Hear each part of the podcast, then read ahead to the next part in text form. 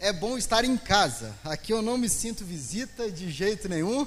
Aqui eu estou em casa. E por favor, meu irmão, nunca me trate como visita nesse lugar, senão eu fico ofendido. tá bom? Vamos meditar na palavra de Deus, meus queridos. Marcos capítulo 2.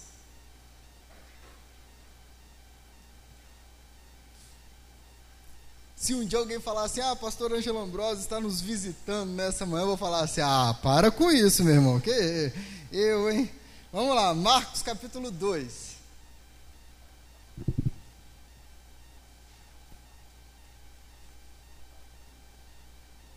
Logo mais nós vamos celebrar a ceia do Senhor. Inclusive a palavra de hoje tem relação direta com a mesa do nosso Senhor Jesus. Os irmãos encontraram Marcos capítulo 2? Amém? Diz assim a palavra do nosso Deus. Marcos capítulo 2, a partir do versículo 1. Poucos dias depois, tendo Jesus entrado novamente em Cafarnaum, o povo ouviu falar que ele estava em casa. Então, muita gente se reuniu ali, de forma que não havia lugar nem junto à porta e ele lhes pregava a palavra.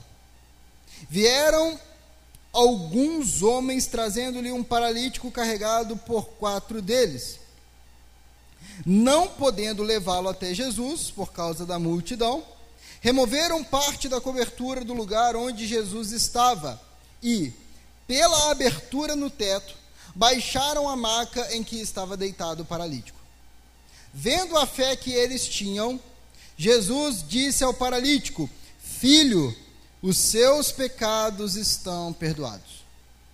Estavam sentados ali alguns mestres da lei, raciocinando em seu íntimo: Por que esse homem fala assim?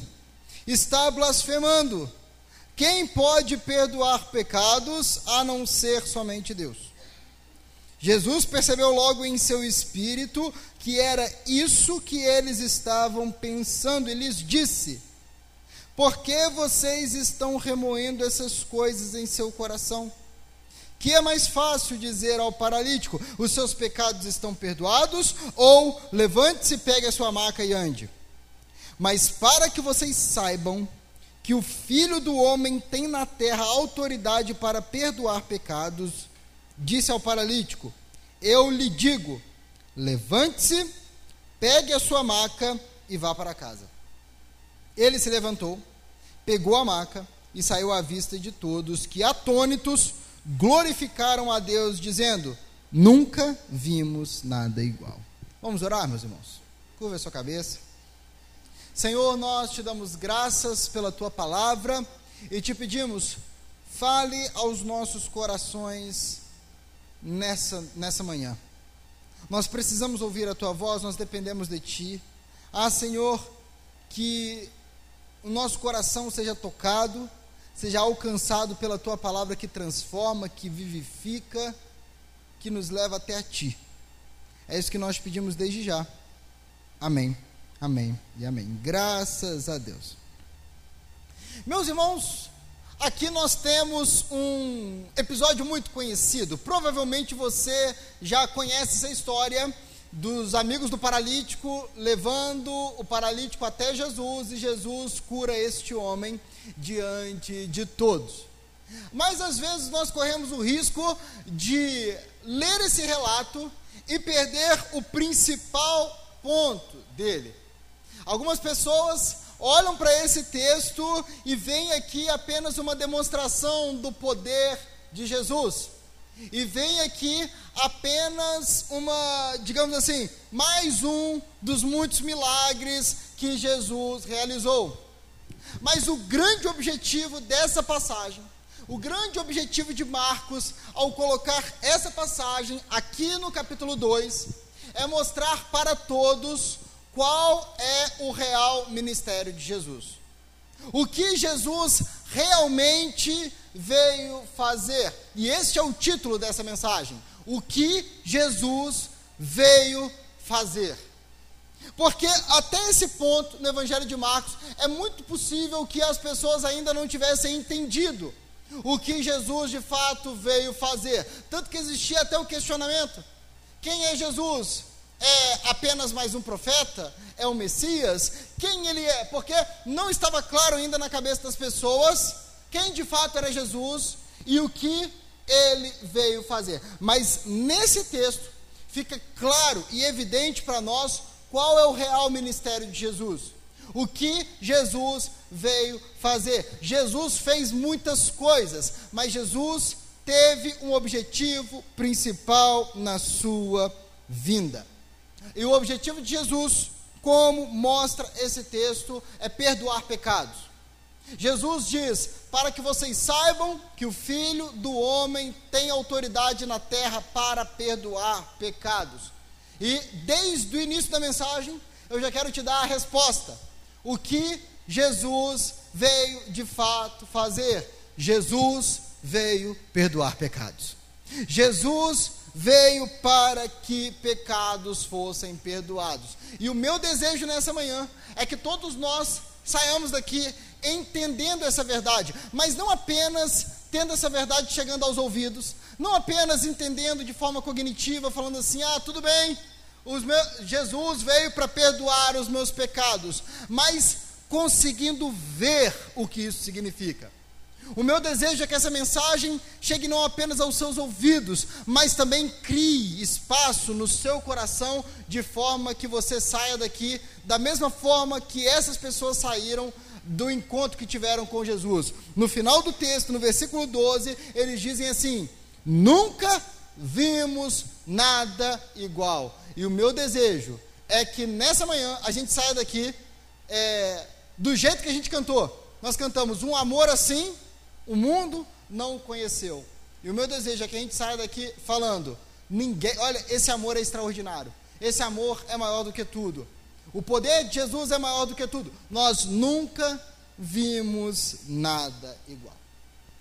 Eu quero convidar você a voltar no capítulo 1 do livro de Marcos. Porque o capítulo 2 vem depois do capítulo 1. Esse, esse episódio aqui do paralítico, ele não está solto, né? não está aí do nada. O que acontece no capítulo 1 prepara para esse episódio e o capítulo 2 prepara para o restante da narrativa.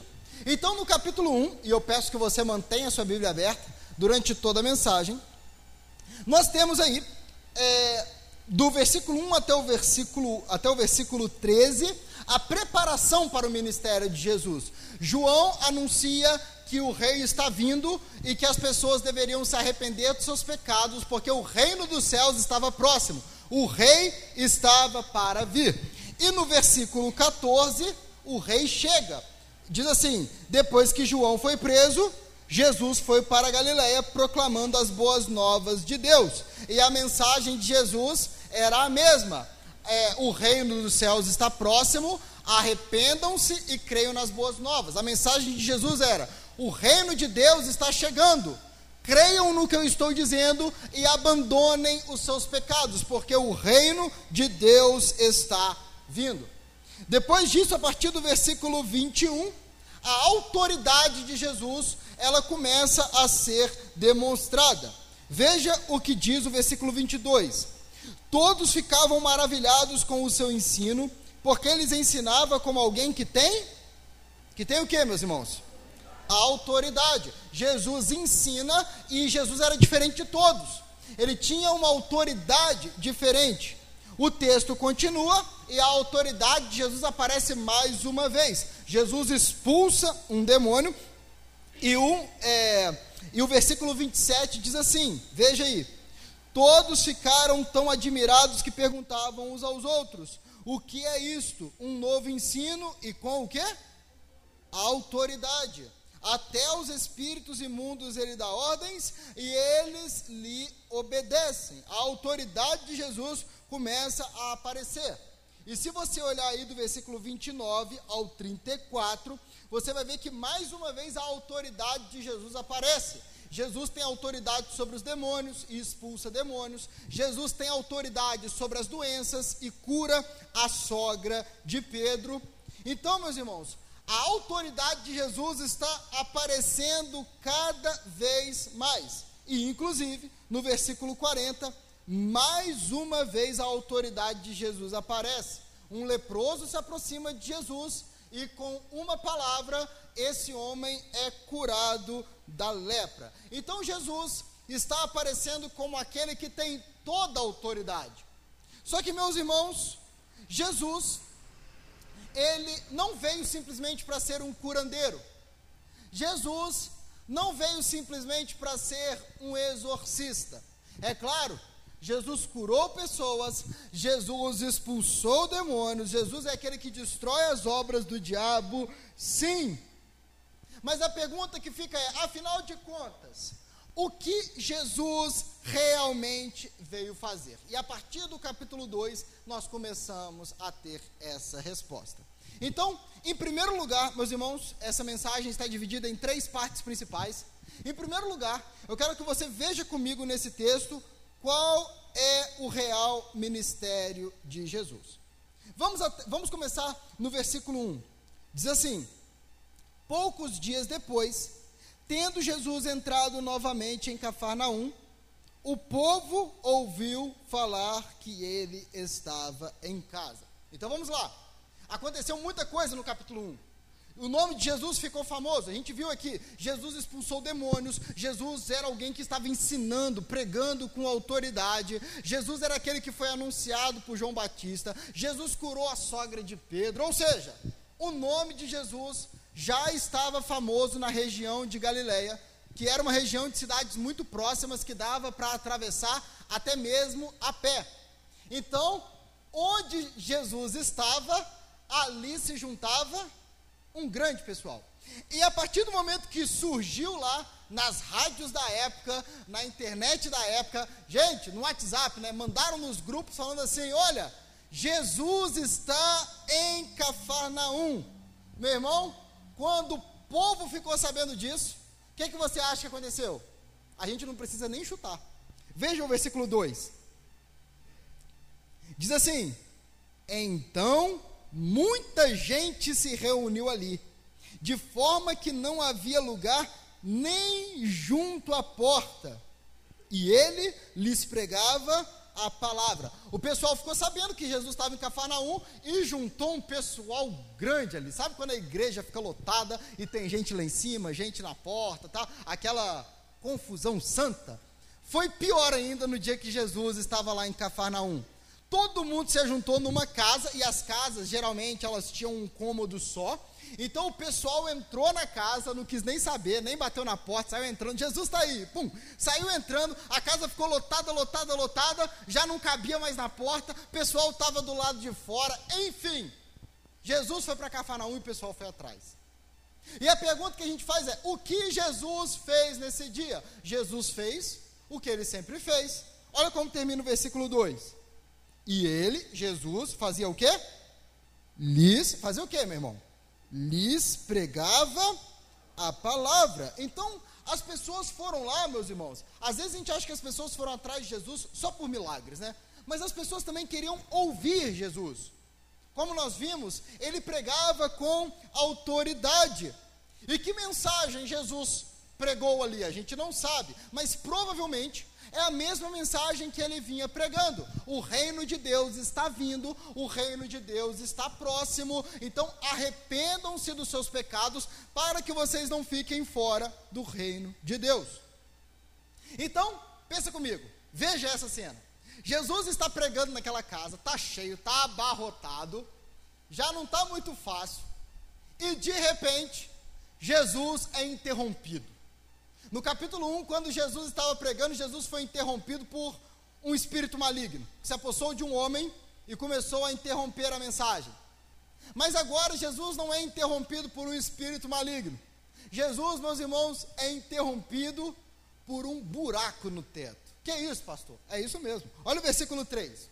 Diz assim: Vieram alguns homens trazendo-lhe um paralítico, carregado por quatro deles, não podendo levá-lo até Jesus por causa da multidão, removeram parte da cobertura do lugar onde Jesus estava e pela abertura no teto baixaram a maca em que estava deitado o paralítico.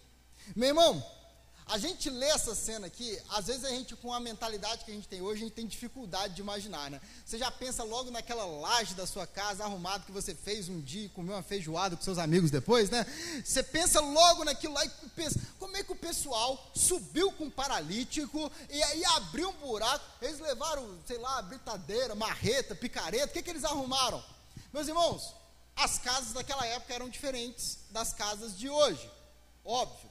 E era muito comum que tivesse um acesso ao telhado da casa, onde as pessoas muitas vezes até se reuniam, sabe? Faziam o churrasquinho da época, tomava aquela brisa. E os telhados, eles eram feitos com uma massa de argila e gravetos que formavam uma malha e dava firmeza para andar. Mas ao mesmo tempo, não era muito difícil arrancar aquela malha e fazer um buraco no telhado da casa. Então, certamente, não foi fácil para aqueles homens levarem o paralítico no meio da multidão. Provavelmente tiveram que fazer igual o ambulante, né? Quando inchou, fala assim: opa, olha o refrigerante, olha isso, e vai passando com aquele cooler gigantesco. Mas aqueles homens, com os quatro, é, os quatro amigos, com o paralítico, deram um jeito, passaram no meio da multidão, subiram na casa e abriram um buraco no telhado. E aí, meu irmão, a gente fica imaginando, né? Com certeza, quando eles abriram aquilo lá, deve ter caído um monte de graveto na cabeça do pessoal que estava embaixo, dentro da casa. Imagina Jesus pregando, abre o buraco e bum, cai barro, cai argila, cai é, graveto em cima da cabeça de Jesus. Com certeza aquilo lá provocou uma enorme sujeira no local. Provavelmente o pessoal olhou com a cara torta e falou assim: Poxa vida, Jesus está pregando e esse pessoal está fazendo um buraco, não pode esperar Jesus acabar de pregar. E aí muitas pessoas podem pensar: o que, que Jesus vai fazer?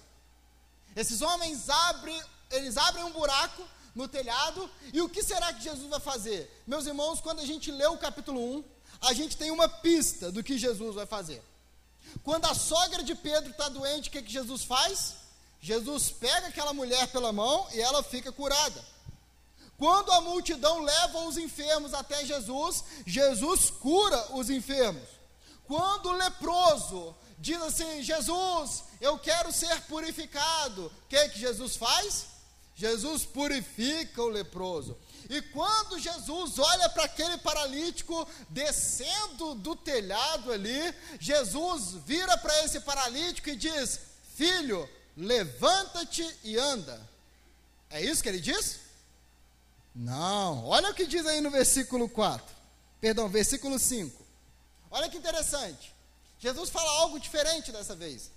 Jesus diz o seguinte: vendo a fé que eles tinham, e repare que eles, está no plural, tanto o paralítico como os amigos do paralítico. Vendo a fé que eles tinham, Jesus disse ao paralítico: Filho, os seus pecados estão perdoados. Opa, peraí. Como assim? Jesus geralmente curava as pessoas e agora Jesus vira para o paralítico e diz assim: Filho, os teus pecados estão perdoados. Meu irmão, desde o princípio, desde o início, Jesus mostrou o que ele veio fazer. Jesus veio trazer o reino de Deus. E como as pessoas entram nesse reino? Jesus já tinha explicado. Crendo em Jesus, creiam nas boas novas e abandonem os seus pecados. É assim que uma pessoa entra no reino de Deus abandonando seus pecados e crendo no Senhor Jesus, entregando sua vida completamente a Jesus Cristo. E foi isso que Jesus veio anunciar.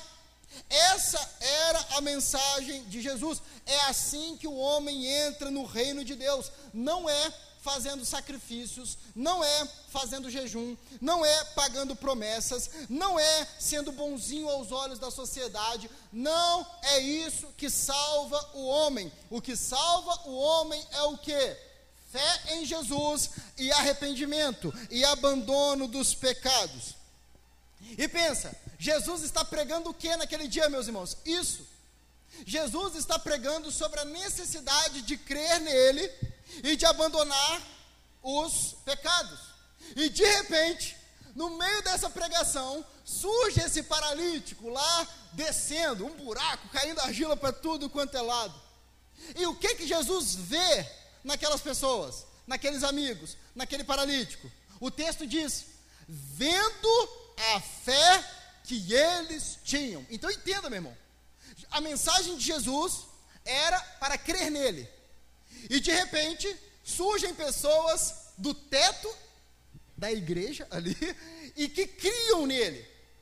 Jesus vê a fé que aquelas pessoas tinham. Poderia ser uma fé deficiente. É muito provável e quase certo que aqueles quatro amigos e o paralítico não entendessem tudo que Jesus veio fazer, mas uma coisa é certa: dentro daquilo que eles entendiam, eles creram em Jesus, eles creram no poder de Jesus. E como é que Jesus vê a fé daqueles homens? Por meio da atitude deles. Eles creem que Jesus é poderoso e eles estão dispostos a passar pelo meio da multidão, a abrir um buraco no telhado. Ou seja, a fé, meu irmão, a verdadeira fé em Jesus se demonstra dessa forma. Os discípulos, quando creem em Jesus, largam as redes e vão seguir Jesus. Os amigos do paralítico, quando creem em Jesus, pegam ele, sobem na casa e vão até Jesus. A fé verdadeira, meu irmão, aparece naquilo que a gente faz. E aquilo que aquelas pessoas fizeram, aquilo que aqueles amigos fizeram, ah, meu querido, deixou bem claro para Jesus que eles de fato criam no Senhor Jesus. E por causa disso, vendo a fé que eles tinham, Jesus vira para aqueles homens e diz a frase: Filho, os seus pecados estão perdoados. Ah, meu irmão, que frase maravilhosa. Porque é exatamente isso o que Jesus veio fazer. Este é o real ministério de Jesus. Repita comigo, diga: o real ministério de Jesus é perdoar pecados. João capítulo 1, versículo 29. João Batista ergue a voz e fala para todo mundo ouvir. Ele aponta para Jesus e diz: Eis o Cordeiro de Deus que faz o quê? Que tira o pecado do mundo. Hoje, às vezes no evangelismo a gente confunde as pessoas. A gente fala, Jesus pode mudar a sua vida. E a gente não mostra para o mundo exatamente o que Jesus veio fazer. E as pessoas estão confusas, as pessoas não sabem realmente o que Jesus veio fazer. Jesus, ele veio dar um jeito na sua vida.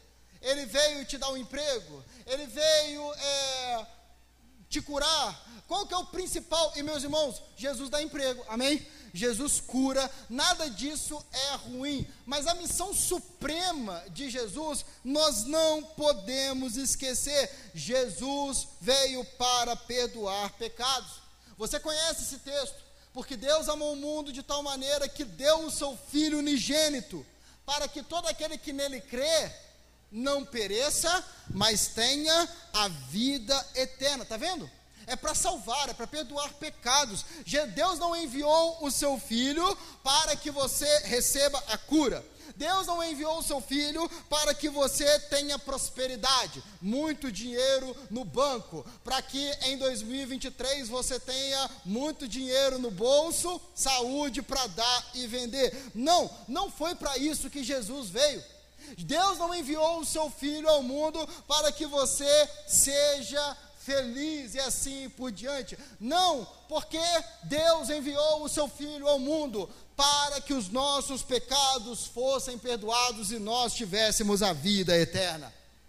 O paralítico creu em Jesus, e qual foi o resultado da sua fé em Jesus? Está na fala de Jesus: Filho, os teus pecados estão perdoados. E foi para isso que Jesus veio, porque, meu irmão, se Jesus cura aquele paralítico. E talvez tenha até é, pintado uma frustração, né? Imagina você levando seu amigo paralítico até Jesus. E você enfrenta a multidão, você sobe no telhado, você abre, você incomoda todo mundo, faz sujeira no culto, atrapalha a pregação de Jesus. E no final, Jesus vira e fala assim: Filho, os seus pecados estão perdoados. Amém. Aí se você é um amigo do paralítico, ou se você é o paralítico, você fala assim, tá, que bom Jesus, é, mas não, tá, não tem mais uma coisinha aí não? Não está faltando, é assim, é, mais uma fala, mais alguma coisa? Talvez aos olhos daqueles homens estivesse faltando alguma coisa, mas aos olhos de Jesus, meu irmão, não faltava mais nada. O principal a ser feito era perdoar os pecados daquele homem. Sabe por quê, meu irmão? Porque vamos imaginar, Jesus cura as pernas daquele homem, mas Jesus não perdoa os pecados. E sabe o que acontece, meu irmão? Em 100 anos, em alguns anos, aquelas pernas que voltaram a andar sofreriam eternamente na condenação eterna. O problema principal não seria resolvido. Se Jesus cura as pernas daquele homem, mas não perdoa os pecados daquele homem, seria como tratar um câncer com band-aid. Seria como tratar uma cárie apenas com remédio para dor. Não resolve. Não dá. Então guarde isso no seu coração.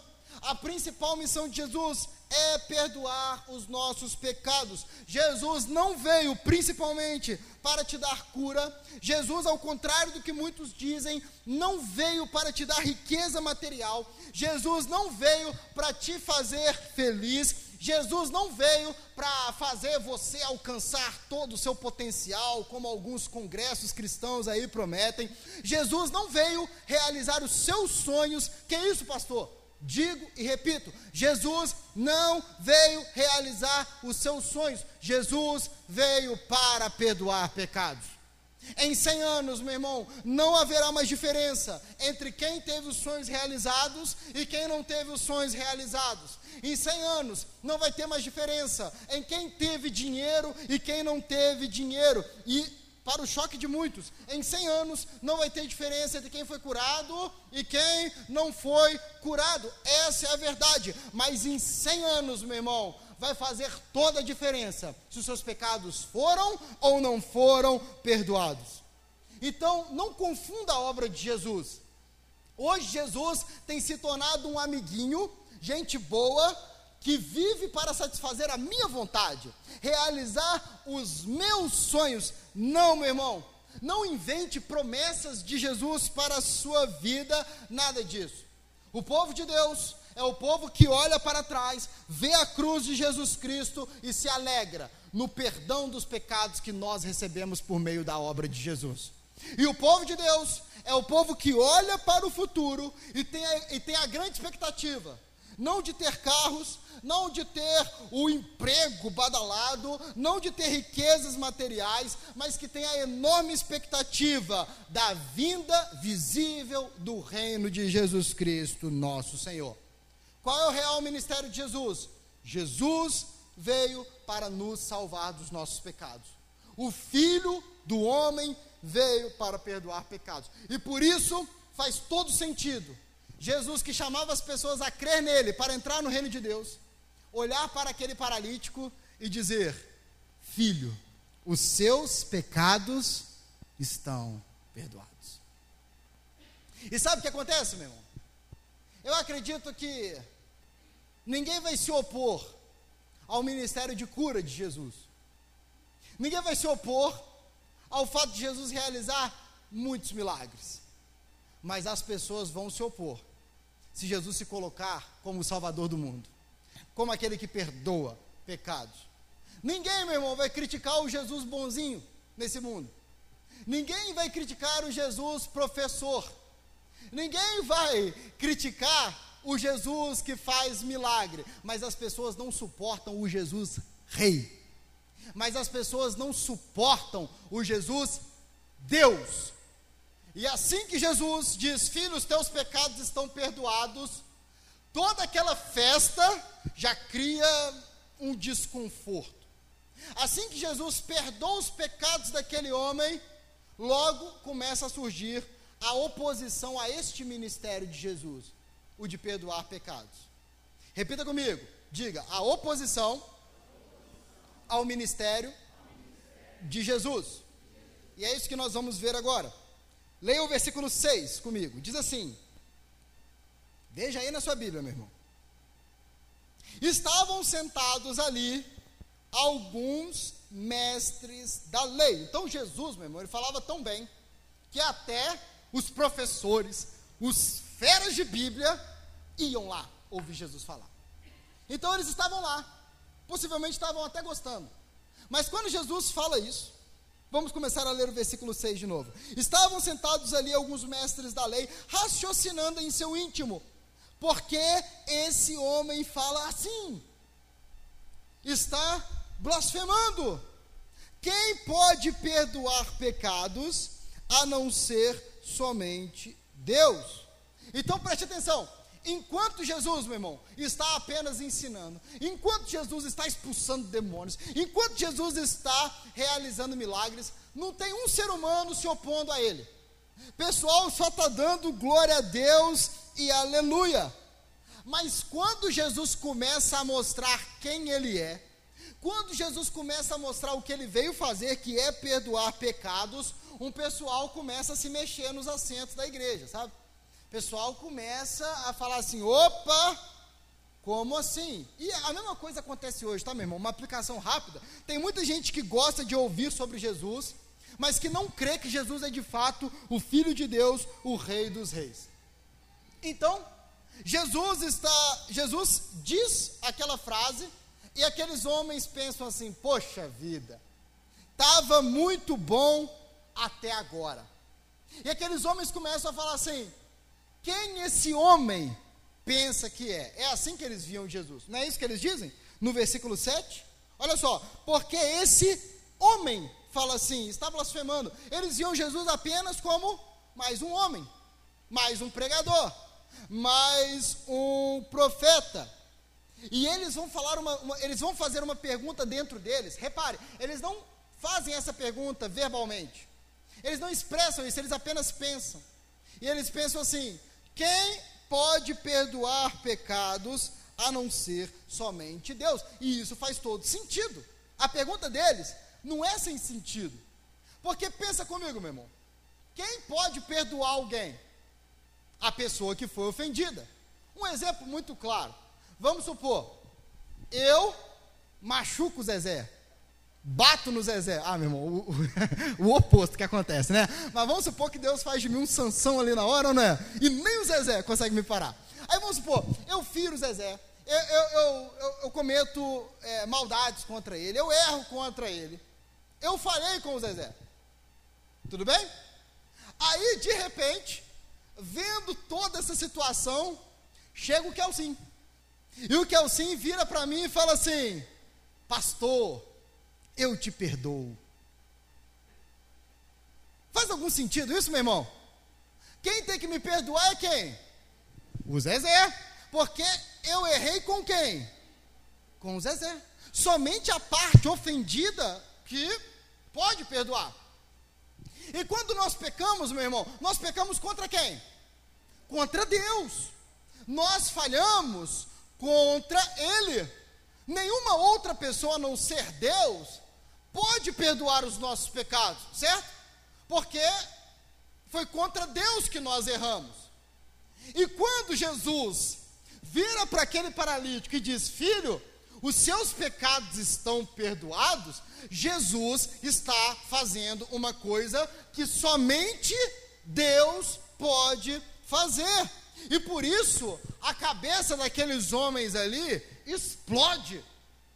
Porque esse homem está blasfemando. Esse homem está se colocando na posição de Deus.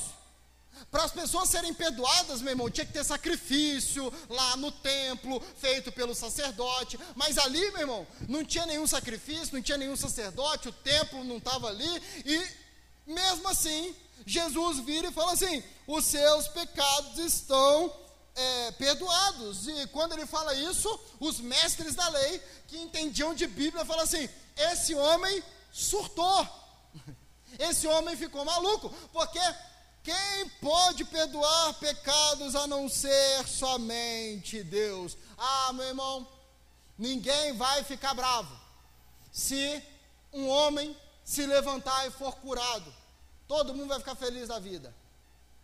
Mas quando nós falamos que aquele milagre aconteceu por meio de Jesus Cristo, o Rei que todos devem se prostrar.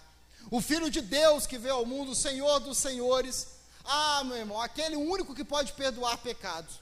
O único caminho, a única verdade, a única vida, isso começa a incomodar as pessoas. Sabe por quê? Porque as pessoas não veem Jesus como ele realmente é. Esse era o problema desses homens. Quais são, quais são as pessoas que rejeitam Jesus? Que se opõem a Jesus? São pessoas que não veem Jesus como ele realmente é. São pessoas que veem Jesus como alguém distante, como um amiguinho, como tudo que eu já falei aqui. Esses homens viam Jesus como apenas mais um pregador, porque esse homem fala assim, mas Jesus ele diz assim, o filho do homem. Jesus se refere como o filho do próprio Deus. É por isso, meus irmãos, que as pessoas rejeitam a Jesus, porque não veem Jesus como ele realmente é. Os, os, amigos do paralítico e o paralítico creram em Jesus, foram até Jesus, mas estes daqui, ah, meus irmãos, eles rejeitaram Jesus. E a pergunta que eu faço a você é, com sinceridade: como você vê Jesus? Como você hoje vê Jesus? Será que você vê Jesus como é, uma, você sendo um aproveitador, né? Você se aproxima de Jesus para ter as coisas que Jesus pode te dar. Será que você vê Jesus como um gênio da lâmpada mágica, que você vem na igreja três vezes no mês e você tem, você esfrega né, a lâmpada e você tem direito a três pedidos? Como você vê Jesus? Ah, meu irmão, eu quero que você saiba que Jesus é o próprio Deus.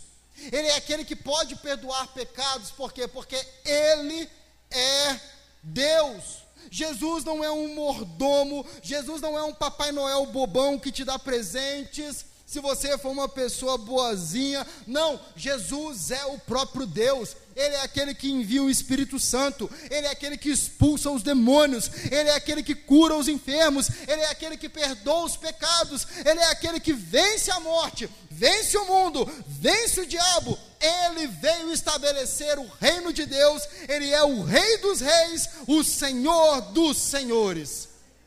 Este é Jesus. Ah, meus irmãos, hoje as pessoas rejeitam Jesus como o Redentor.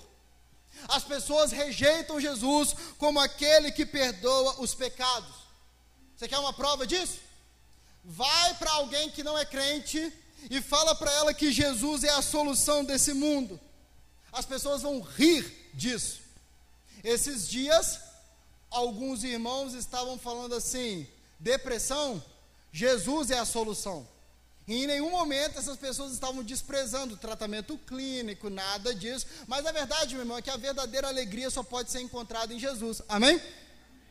E essas pessoas foram massacradas. Falando assim: isso é um absurdo, e isso e aquilo. Vai falar para esse mundo que Jesus é a solução. Eles vão rir de você. Vai falar para as pessoas que elas precisam abandonar os seus pecados e colocar a sua esperança somente em Jesus. Elas vão rir de você. O mundo não mudou tanto, meu irmão.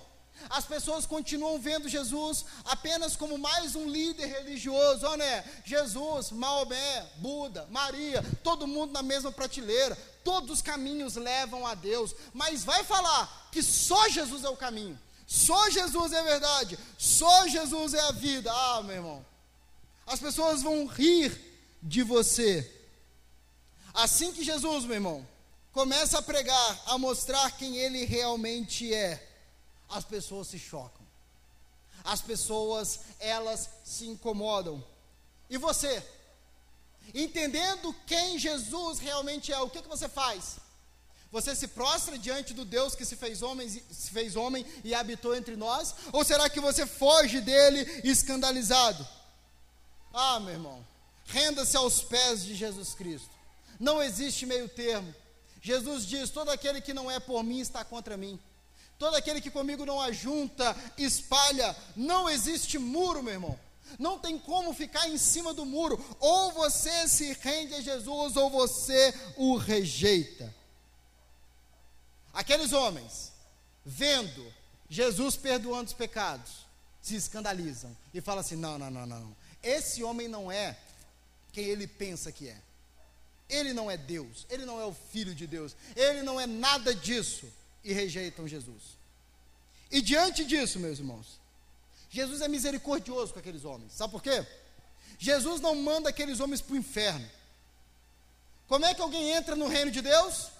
Abandonando os pecados e crendo em Jesus, certo?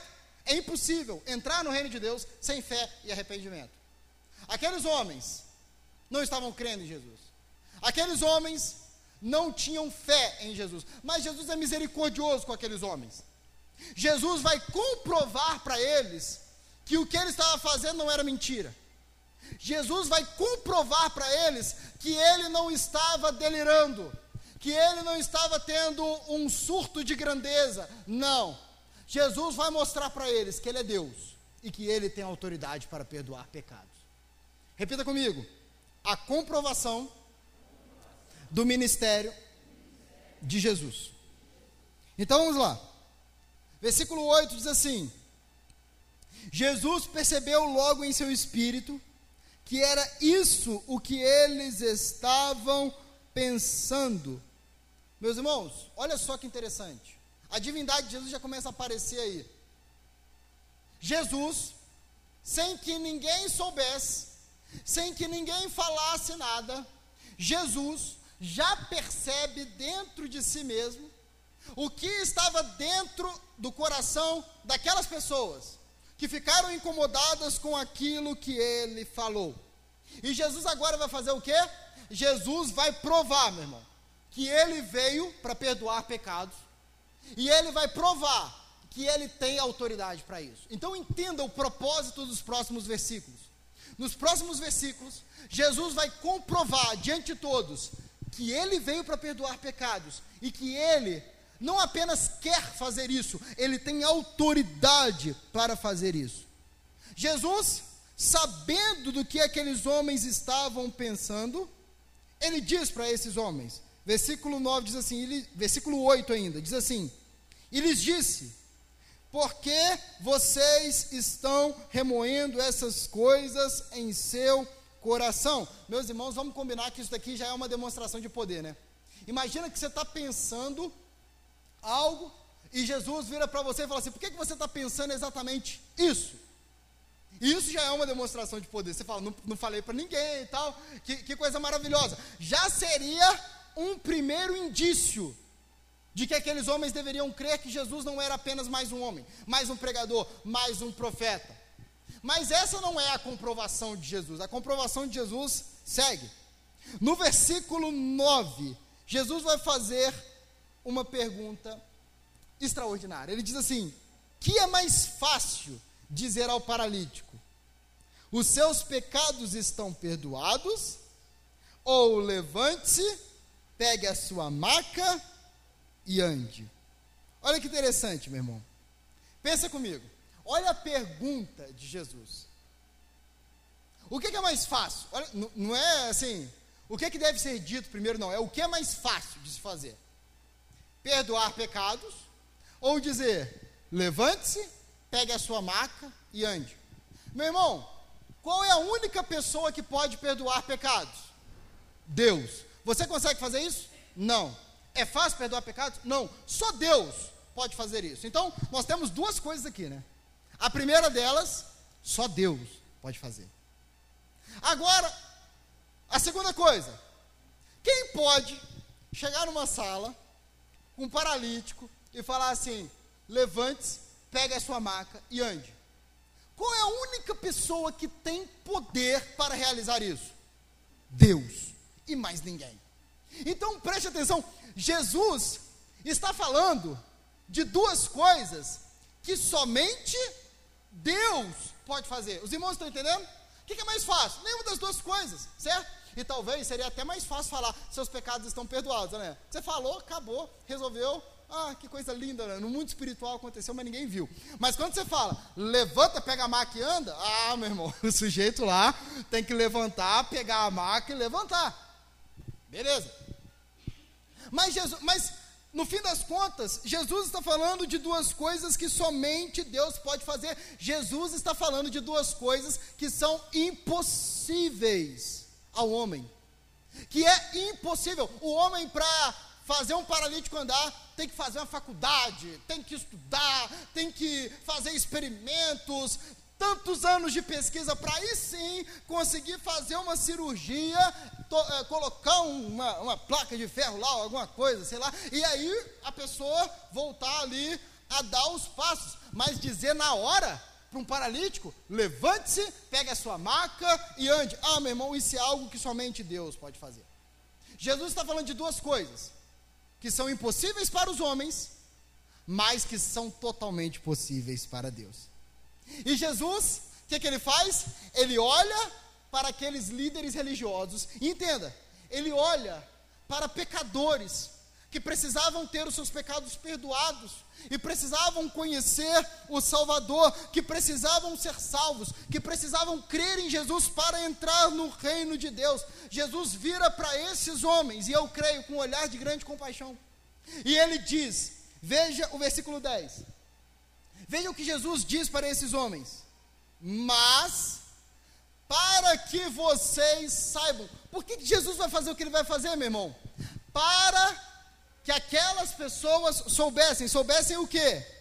Que o filho do homem tem na terra autoridade para perdoar pecados. Ou seja, que eu tenho autoridade para perdoar pecados. Mas para que vocês saibam quem eu sou. E aí Jesus muda o foco. Jesus está falando com aquelas pessoas, e agora Jesus vira de novo para o paralítico, e ele se dirige ao paralítico e diz: Disse ao paralítico, versículo 11: Eu lhe digo, levante-se, pegue a sua maca e vá para casa. E o que, que aconteceu, meu irmão? Ele se levantou, pegou a maca e saiu, e repare como Marcos diz aqui, à vista de todos, era algo que todo mundo poderia ver. Todo mundo poderia ver que o mesmo homem que disse os seus pecados estão perdoados, deu ordem e o paralítico andou. O mesmo homem fez essas duas coisas. Quando Jesus fala, meu irmão, os músculos daquele homem se fortalecem, a, a, coluna vertebral volta a receber os estímulos, ele firma os pés no chão, pega a sua maca e sai na frente de todos. E o resultado disso é o que, meu irmão? É as pessoas saindo dali falando: Nós nunca vimos nada igual. E isso é verdade, porque quem estava ali, ao contrário do que alguns pensavam, não era apenas mais um pregador, não era apenas mais um profeta, era o Filho de Deus que veio à terra para perdoar pecados. Ah, meu irmão, Jesus veio para resolver o grande problema do homem, o pecado. E eu quero que você guarde isso nessa manhã. O maior problema da sua vida não é uma família problemática. O maior problema da sua vida não é uma perda que você teve. O maior problema da sua vida não é uma enfermidade. O maior problema da sua vida não é a falta de um emprego. Não é crise de ansiedade. Não são emoções e desordem. O maior problema da sua vida não é a falta de um casamento, não é a falta de amigos, não são relacionamentos frustrados. O maior problema da sua vida não é ter, não ter realizado aquele ou aquele outro sonho. O maior problema da sua vida e que precisa ser resolvido é que nós, por natureza, somos inimigos de Deus, somos rebeldes, somos pecadores por natureza. Nós somos aqueles que falhamos com Deus o tempo todo. Pobreza, sofrimento, solidão não nos separam de Deus, meu irmão. O saldo da sua conta bancária ser desse tamaninho não separa você de Deus. Uma doença não separa você de Deus.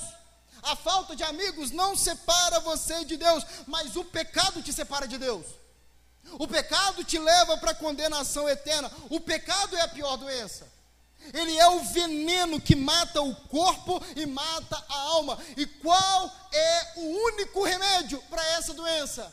É o perdão dos pecados que está em Jesus Cristo, nosso Senhor. E somente Ele tem poder para perdoar os, os seus pecados. Talvez você olhe a sua vida e você veja um currículo manchado. Louvado seja a Deus por isso. porque pelo menos você vê. Talvez você olhe para a sua vida e veja pecados e mais pecados, a ponto de você, quando se aproxima de Deus, não dá vontade nem de olhar para o céu, de tanta vergonha que você sente. Mas existe uma boa notícia: o Filho do Homem veio para perdoar pecados. E se você crer nele, como aquele paralítico creu, ele vira para você e diz: Filho, os seus pecados estão perdoados. E foi para isso que ele veio. Meu irmão, e é nisso que deve estar a nossa esperança. A nossa gratidão suprema não está nas coisas que Jesus pode nos dar nessa terra. É claro, a gente agradece a Deus pelo pão nosso de cada dia. A gente agradece a Deus pelos filhos que são herança do Senhor. A gente agradece a Deus pelas bênçãos. Mas a gratidão suprema, meu irmão, sabe quando ela vem? É quando nós olhamos para a cruz de Jesus Cristo. É quando nós olhamos para o Cordeiro puro, santo, imaculado, sangrando em nosso lugar e gritando naquela cruz: está consumado, está pago. A sua dívida, os seus pecados não estão mais sobre você, porque eu carreguei no seu lugar.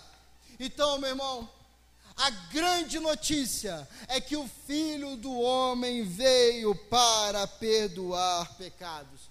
E o meu desafio a você nessa noite é: se alegre nessa notícia. O meu desafio a você nessa noite, creia nisso de todo o seu coração. Porque o que Jesus disse, nós podemos dizer: o reino dos céus está próximo. Está chegando o dia, meu irmão, em que Jesus Cristo voltará dos céus com poder e glória. Não para ser humilhado em uma cruz novamente, mas para reinar para todo sempre. Naquele dia, meu irmão, haverá juízo, haverá julgamento. Quem serão os condenados? Aqueles que viveram perfeitamente? Não! Todos pecaram. Quem serão os condenados? Aqueles que não creram em Jesus e não receberam o perdão dos pecados. Estes sim experimentarão a tormenta eterna, mas para aqueles que creram em Jesus, ah, meu irmão, não haverá condenação, porque o Filho do Homem já nos perdoou dos nossos pecados. O meu desafio para você é que você saia daqui nessa manhã crendo que Jesus é aquele que nos perdoa, mas entendendo que você não pode vê-lo do jeito que você quer. entendendo que o perdão dos pecados não vem seguindo a Jesus do jeito que você quer, é se rendendo diante do Filho de Deus é vendo Jesus como o próprio Deus, é entendendo que Ele é o Rei dos Reis, o Senhor dos Senhores. Se você é alguém que já crê em Jesus desse modo, hoje é o dia de você renovar o seu compromisso com Ele e dizer: Jesus, Tu és o Rei da minha vida, Tu és o meu Senhor, Tu és o meu Salvador, a minha esperança está somente em Ti, Jesus Cristo. Os meus pecados estão perdoados, eu tenho a esperança da vida eterna por causa daquilo que o Senhor fez na cruz em meu lugar. Eu entrego a minha vida a Ti. Tu és o meu Salvador. Talvez você está aqui nessa manhã e você é um frequentador de igreja, mas você não é alguém que já se entregou completamente a Jesus. Você não é alguém que crê verdadeiramente que Jesus é o Rei, o Senhor, e a prova disso é que você ainda não abandonou os seus pecados você gosta daquele pecado, você vive abraçado com ele. Hoje é o dia de abandonar os pecados e entregar a sua vida completamente a Jesus Cristo, porque somente nele, somente nele, meu irmão, não tem outra via, somente em Jesus existe o perdão dos pecados. Não existe pecado que Jesus não possa perdoar. Como eu disse, talvez você entrou aqui com um currículo vergonhoso aos seus olhos e aos olhos de Deus, obviamente. Talvez o seu passado é marcado por várias e várias e vários tropeços e várias ofensas ao Senhor. Eu mesmo posso dizer isso. Eu mesmo posso olhar para a minha vida e ver um coração orgulhoso, arrogante. E posso me alegrar, porque Jesus é aquele que me perdoa dos meus pecados. Jesus é aquele que me liberta da condenação eterna. E somente por causa dele, no dia que ele vier, eu não serei condenado. Foi para isso que Jesus veio, meu irmão. E agora eu te pergunto: você é aquele que crê no Jesus que perdoa os pecados? Ou você é aquele que é apenas um domingueiro, que segue a rotina de estar na igreja todas as semanas? Será que você de fato tenha esperança somente em Jesus? Ou será que você confia que se você fizer tudo certo, se você consertar as coisas, Jesus está aqui nessa manhã e Ele está dizendo para pessoas: Filho, os teus pecados estão perdoados. Eu quero convidar você a ficar de pé. Nós vamos celebrar a ceia do Senhor. E gostaria de convidar até os músicos aqui. Nós vamos cantar sobre o sangue que nos lava de todo pecado, que nos traz restauração, que nos purifica. Mas antes disso, e também quero convidar os irmãos que vão distribuir os elementos da ceia. Mas antes disso, meus irmãos, vamos orar. Curva sua cabeça, feche seus olhos.